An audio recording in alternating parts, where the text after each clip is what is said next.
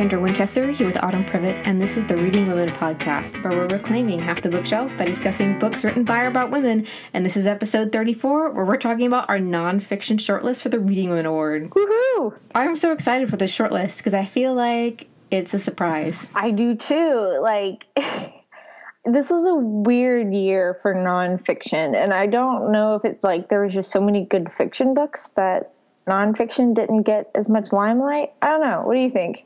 Well, from my personal anecdotal experience, uh, I found like a lot more dudes are in nonfiction and not as many women for whatever reason, and I don't know why that is. Mm. Like, I know that that I mean, so, that's just a very scientific way of saying it, but well, you know, I guess it's uh, I guess that's uh, might be this might be a good chance to like throw in a hey, if anyone has any good nonfiction they've read this year, send it our way. Whatever.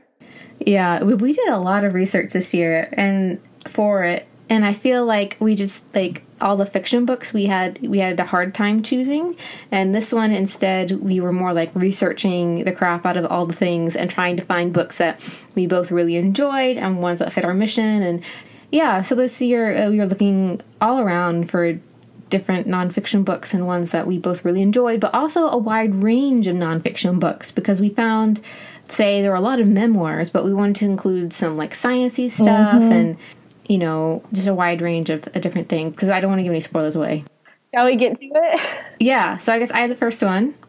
Um, and this is The Fact of a Body by Alexandria Marzano Lesnevich, and this is out from Flatiron Books. And this book is just something else. I don't know what the saying goes, but the man. Okay, so this book is a bit hard to describe because it's a twist of memoir and true crime. So we follow Alexandria. She is in law school, and so she goes down to uh, the South, Louisiana, to intern with this uh, nonprofit that tries to get people off death row. And so she meets this guy who is a pedophile and she interviews him. And she realizes when she interviews him that she actually is repulsed by him and she actually wants him to be on death row. And so when her feelings and her like belief system collide, uh, she really, that really threw her for a loop and so that really changed really the course of her life. She eventually went and did a creative writing degree and that's where she is now. So she wanted to talk about why that is. Um, i don't want to mention exactly why that why those two um, really meant a lot for her. But part of this is uh, her childhood. So, what she does is like her background and where she came from, her family, her parents are both lawyers.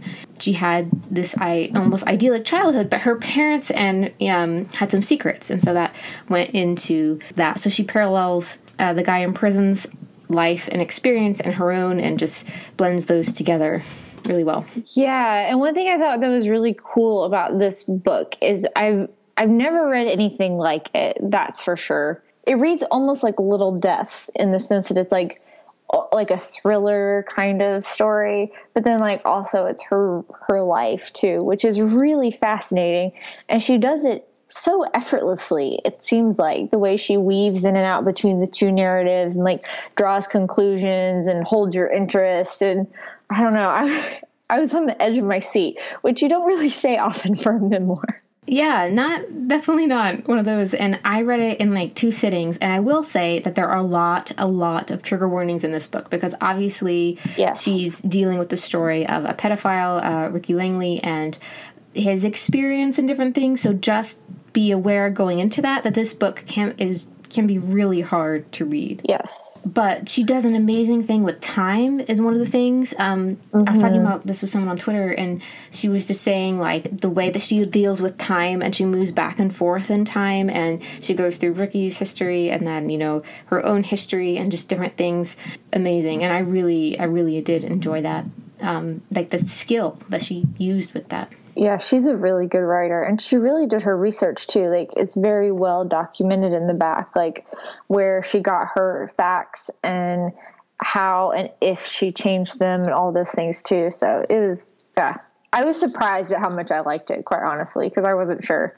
This book is something that I heard a bit about when it first came out, but since it came out, I haven't heard a lot about it. Um, so I'm very excited to talk about it. It's hard to it's hard to really talk about this book without going going into spoilers, guys. You just have to trust us. yeah, I would just say that like you'll probably like without revealing any spoilers. If you like true crime books, then you'll like this book. Yeah, and I think that's probably like the best I can recommend it. Yeah, and don't so. read blurbs on the internet because most of them spoil it, which is really irritating. And I read it a little before it came out, so I didn't have any of those spoilers, and it really had a more powerful impact on me. And so I think it's very important not to read um, too many blurbs about it, or else you'll you'll find out some details. And that is all. Yes. So we're very excited to announce that the first book on our short list is The Fact of a Body by Alexandria Marzano Lesnevich, and that is out from Flatiron.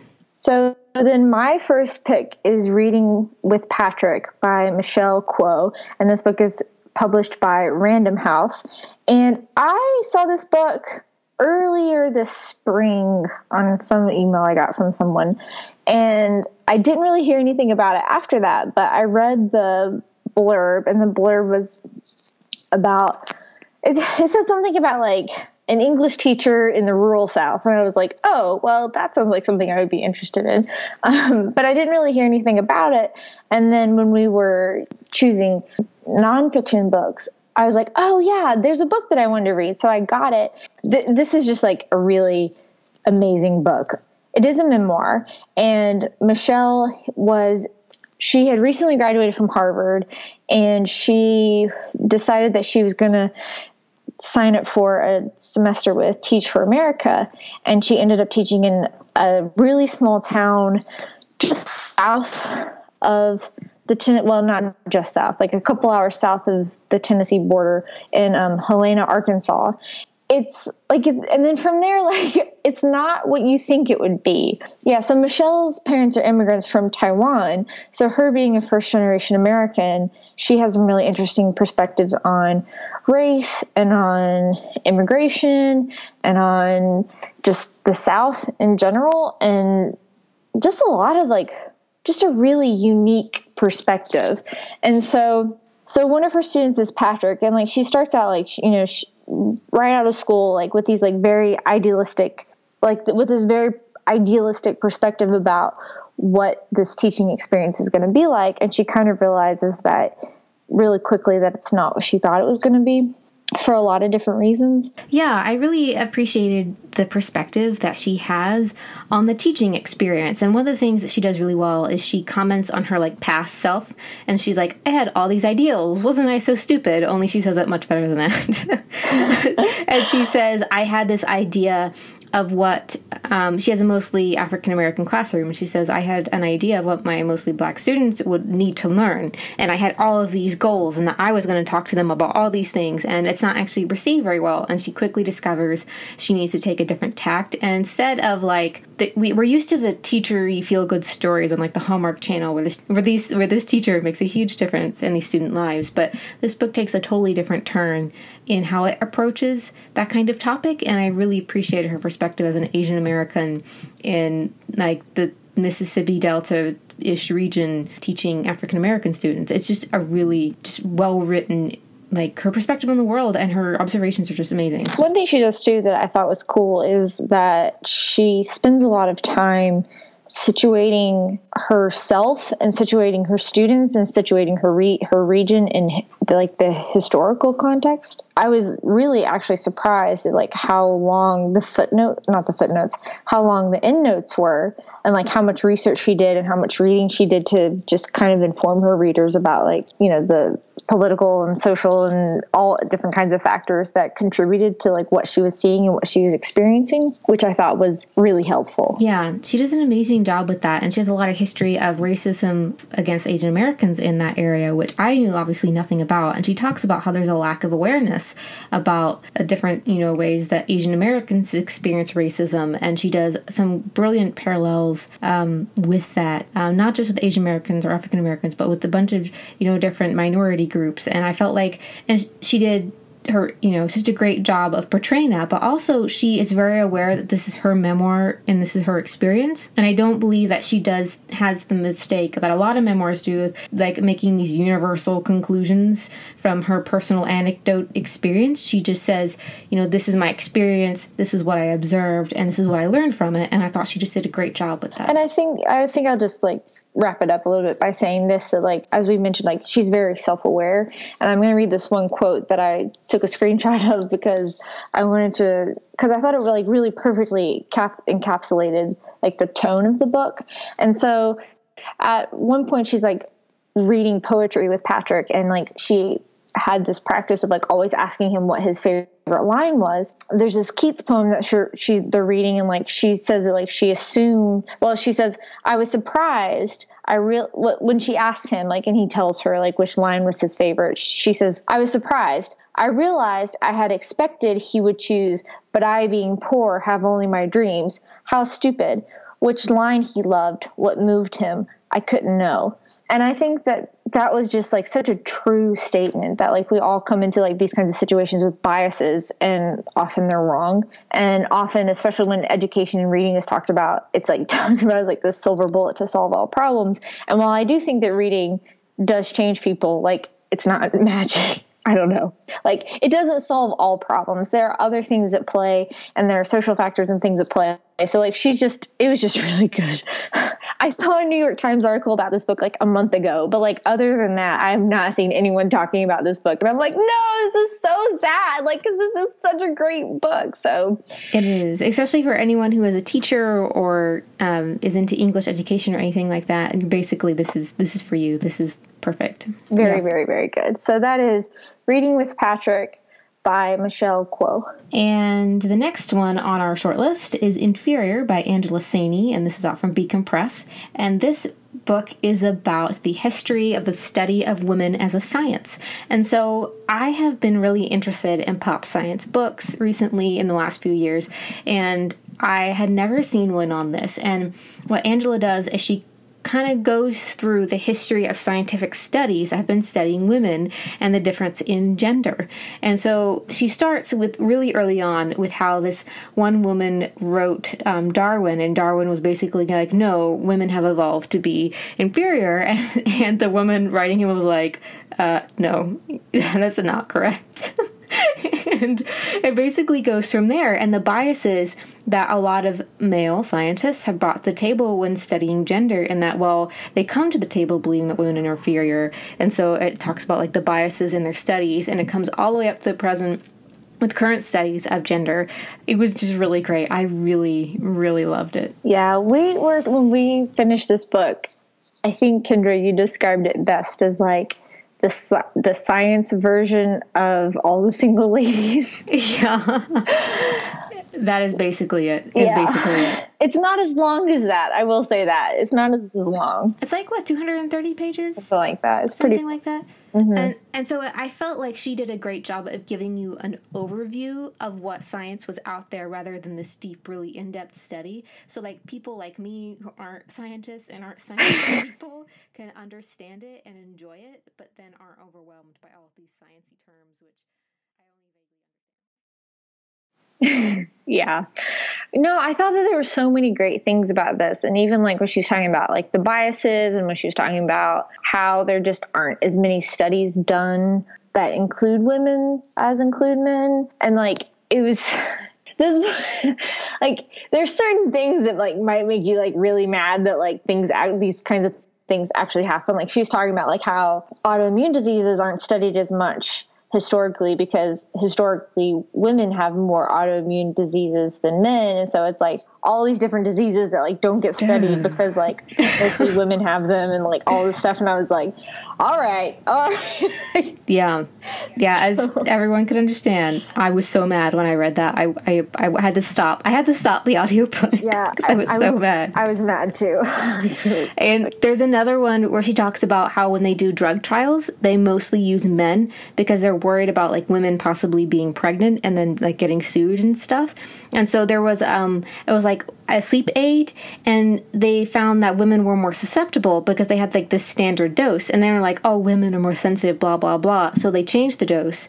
But then they were like oh wait it's because the average woman weighs less than the average man. So it's weight not gender. And there was like this entire horrible like sequence of events to figure that out. And just shows the biases that science has and how she also talks in the beginning about how there aren't a lot of women in science. So obviously that means that women's perspective aren't in studies and different things. Which is really fascinating. Yeah. It made me want to like do some more research because um, like we said it's not super in depth which i think is good because i think a book like this could really easily become overwhelming if you went too deep into the science of yeah. it yeah i think she struck a great balance there I was just appalled and overwhelmed and blown away by the different types of research that is out there and like the process of a scientific theory becoming a fact was also interesting and how like studies had to be replicated and how that wor- worked and how that looked over the course of history and with women involved and everything. And anyway, I'm going to stop gushing so you can go out and find your own copy of Inferior by Angela Saini. Which that brings us to our sponsor for this episode. And we are so excited to have the Literary Emporium as our sponsor for this episode. And you've probably seen their stuff on the internet somewhere because I first found out about it through like different bookstagrammers and stuff. And so we're so thrilled to have them as our sponsor. And I think I first saw these t shirts that she makes that have like, they have a Jane Eyre t shirt that with this like really pretty silhouette and it says, I am no bird. Yeah, that's a really good one. And they have yeah. amazing enamel pins, which I am just coveting. Oh, oh my goodness. There is a um there's one from Frankenstein that says beware for I am fearless and therefore powerful. Yes, I want the sweatshirt so badly. That might be my Christmas present to myself. we all need Christmas presents to ourselves. Yes, absolutely. um, and she just released two new pins that are dystopian pins. So there's like one from a quote from the the very famous quote from The Handmaid's Tale, which I will butcher the pronunciation if I try to say it. So I'm not even going to try. Um, but she has like beautiful earring, like all kinds of stuff. Like, what would you say, Kendra, is your favorite thing from her website? My favorite thing from her website, besides the enamel pins, which I've already mentioned, would probably be I don't know, she has these Harry Potter notebooks that are like they look all vintagey and like worn, so you could find them in Hogwarts somewhere, like in a dungeon somewhere, and you could pull them out and um, they have like different features on them. So one is like uh, the book of potions, one's the advanced spell. So you could like have them for your own Hogwarts experience. Um, I might have to get them for Dylan when he goes to Hogwarts as an exchange student. Um, you know, they also have postcards and prints, which I'm all for having bookish prints um, in my house. And there's one of the original illustration of Alice in Wonderland when she's talking to the Cheshire Cat, which is one of my favorite literary cats ever. I could probably just spend all my money on this website and be perfectly happy. Though Dylan will be upset because I spent all his treat money, but well, know. I'm sure he'd get over it eventually. Maybe, maybe not. Might, maybe not. He'd chew, he'd chew, my books as a punishment or retribution. um, another thing I we forgot to mention that I wanted to just note is that she also has different collections on her website. So she has like an Alice in Wonderland collection or a Bronte collection, a feminist collection, a Gothic literature collection, Jane Austen, Harry Potter inspired, and oh, a Virginia Woolf section too. So like if you have a favorite, I know. So if you have like a favorite author or something, you can go and like see everything in one place, and yeah, it's cool. Um, so we're really excited to have her as our sponsor, and they have graciously given us a promo code for the Reading Women. So you can use the promo code Reading Women 15 to get 15% off your purchase. And this is a great time. Like, I'm sure a lot of you might be starting your Christmas shopping already. So, like, definitely hop on this. I'm definitely going to be getting some Christmas presents. Um, and we will have a link to her website in our show notes. So go check it out. Um, beautiful stuff. You won't be disappointed.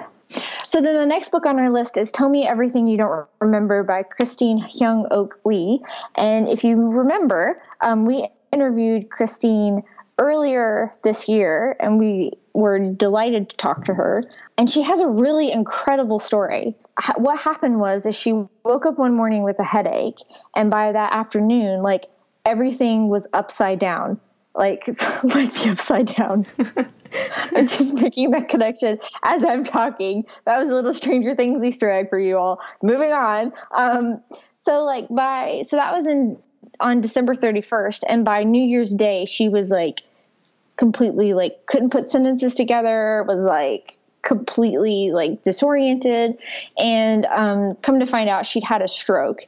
And she was only what like 30 something like that? Yeah she was around 30s really young obviously for Very a stroke. young. So this memoir follows her recovery process and kind of like how she reorients her life afterwards and the interesting thing is like there's a theme that runs through it she uses a quote and passages from Slaughterhouse Five, but there's a quote in Slaughterhouse Five where Josh is going to kill me, but I can't remember his name. But one of the characters says that he's uh, um, says that he is unstuck in time, and so she uses that phrase as a way to like talk about how like how she was like completely unmoored from time and unmoored from herself, and like because she's like operating outside of time, like the struggles that she had to work through with that. It was just really an incredible story. It was. It is. It's a very amazing story. And I loved how she talked about how writing helped her remember things because she said she would put like a, a pot on the stove to boil and she would forget it was there. And she'd turn around and be like, oh, why is this there? And she would write stuff down to herself, like Dear Christine in the future, basically. Like she would write down the stuff happening and, and writing helped her actually come out um, and recover from it. But also, um, she also talks about how even though she is recovered, uh, from her stroke that she still has, you know, has to be careful because she's basically still living with a chronic illness. She's living with this thing that she's recovered from. And I mean, I don't think you ever can 100% bounce back from something like that. So I really appreciated her take on a chronic illness and um, recovering from that kind of thing because I don't think we have a lot of stories about people dealing with long term chronic illnesses, especially ones this rare. Right. And especially being so young. And she kind of talks too about how difficult it was to be so young and to be working through this recovery process. So she just kind of um, talks about the process of recovery and um, I don't know. If we, like I said, we interviewed her earlier this year. So if you want to like kind of hear her take on it, um, definitely go back. We'll and listen to that. And yeah, yeah, it it is it is really good. And she also talks about what it's like to have, like, for the caretakers of someone who's struggling with something like that. Because, I mean, she was out of work for a long time and she couldn't remember things and she was basically uh, reverted back to a childlike state. So she felt like she was, like, rebirthed in a lot of ways and she had to develop. And it, there's just so much going on. So, um, yeah, I just, I'll just stop. I mean, I'm just couldn't gush about every single one on these list on this list, guys. So I, I think you guys are used to it by now. So that was Tell Me Everything You Don't Remember by Christine Hyung Ok Lee. And the next one is actually a graphic memoir, and that is The Best We Could Do by Thi Bui. And that is out from Abrams. And this is just an amazing memoir about uh, Thi's life, but actually, I guess more about her parents' life.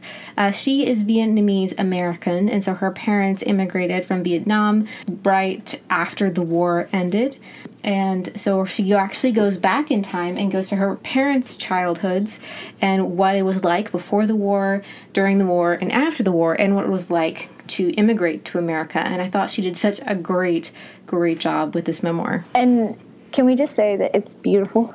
yes. oh my goodness, she these amazing like watercolors uh, throughout the entire thing. And whenever she uses more color than she usually does, uh, you can tell it means something. Like she's communicating meaning with her color choice. I haven't read many graphic novels in general for a graphic memoir too. Like I, I don't really know what I was expecting, but like man, it was like really emotional to read and something about like she recreated sketches of like her parents and her siblings like photos that were in like their immigration papers and, and like recreated her neighborhood and like the child she grew up or the her childhood home and all these things. And it's just like oh man something about like seeing it like you just can't ignore it. Uh, she does a, such a great job of communicating cultural difference. Uh, vietnamese culture if you think about from a Amer- traditional um, like American Western culture is so different, especially the family dynamic and how that works and their just what is cultural norms there. And she just did a great job of communicating that in such a clear way. And I just love that. And she also communicates a very t- difficult topic, which is the Vietnam War, incredibly well. She doesn't let either side off the hook, and she really, I think, give a very balanced view, especially considering that when we hear about the Vietnam War as Americans, we usually hear about it from the um, like white American military perspective, and she is talking about the war from an actual Vietnamese family's perspective, which I think we definitely need more stories like that. Yeah, and like it's she too talks in the in the story about like the difficulty she had in actually telling her story and how she's tried she tried a couple times to do it and like couldn't do it and I don't know, it's just beautiful. Yeah. It is, and I, every every new chapter and section, I was just overwhelmed with how well she handled difficult topics in a way that was relatable and universal and understandable, and just how she did that through a graphic like medium, like how she did through a visual medium as well as with her words. And um, I don't think I've liked a graphic memoir as well as this one um, since I read um, Fun Home. There we go. Mm so yeah, it it just it's just really a moving memoir, and I haven't really seen it that many places either, and I just think more people should be talking about it. It's really good. I'd expected to like spend a couple days reading it, and I think I read it in like two sittings, something like that. Yeah, yeah, it is. I don't know, like her storytelling is really good, the pacing is really good, and the forward momentum is really good. And she jumps back and forth in time to kind of like to have present her reflect on past parents' stories and then how her parents are like now and how that's explained by what they went through and their history and different things. And everything about it is just so informative and it's just a really good story. So that is um, The Best We Could Do by Thi Bui. It's out from Abrams. And then the last book on our list, last but not least, is Hunger, a memoir of my body by Roxane Gay. And this book is published by Harper. And okay, so moment of truth. This is the first Roxane Gay book I've ever read. What a one to start on, Autumn. I know. Um, Kendra's been saying for forever that I need to read Roxane Gay, and I just hadn't because I don't know. I don't have a good reason, quite honestly. Hunger is her, obviously, like her memoir, and she t- talks about basically her relationship with, well, I mean, it's a, oh man, like it's, you can't really encapsulate it. The title comes from her describing her relationship with food, but then also like it it's also like on a different level like a hunger she had for lots and lots and lots of different things. I will say that this memoir does have quite a few things that could be triggering for people. Um, she talks about sexual assault and she talks about. I will say before I go any further that there are some triggering things in here that that happened to her, um, like sexual assault that happened to her when she was um, in middle school, and then like um, gang rape too. So like if that's something you're sensitive to, just be aware of that going into it. But like it's a really pivotal part of her story. And so she shows how that's really affected a lot of the things that have happened in her life. And I like the thing is is like she just writes with such a grace.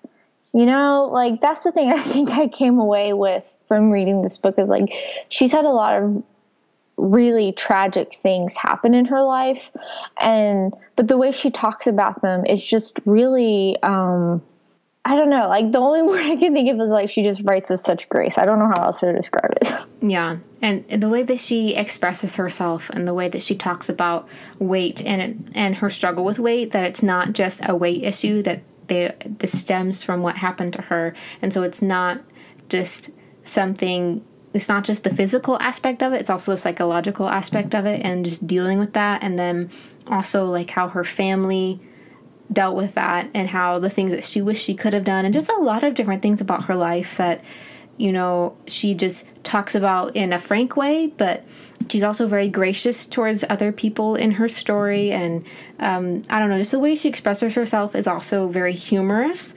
Mm-hmm. so she's able to lighten up the book um, as well when you know need be. And just you just write so beautifully like on a sentence level as well yeah it does have a really good rhythm to it because it could be a very very dark book and it is in a lot of ways but like kendra said like she it has very has a very good rhythm. So like you can read it and like there's moments of lightness and you know mixed in within these like heavier, darker moments. So it's uh yeah, I was just blown away. Yeah, and I I when I really like a book, I underline and add sticky notes, and so I used a pink like a bright pink pen for this one. So I thought Roxane would like that.